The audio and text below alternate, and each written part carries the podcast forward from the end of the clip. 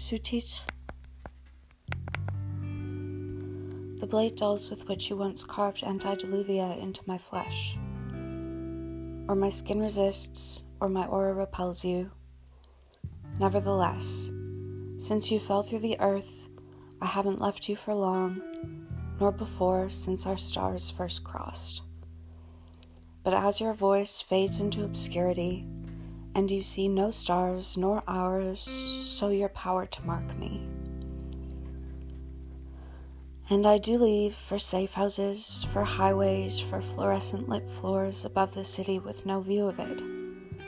Would that you would join me there but wishing dulls too, and before I would part, unused, vandalized, a crescent moon carved into my vulva. And finally, I would ask you, for the thousandth time, the last time, I would ask you, where were you after the flood?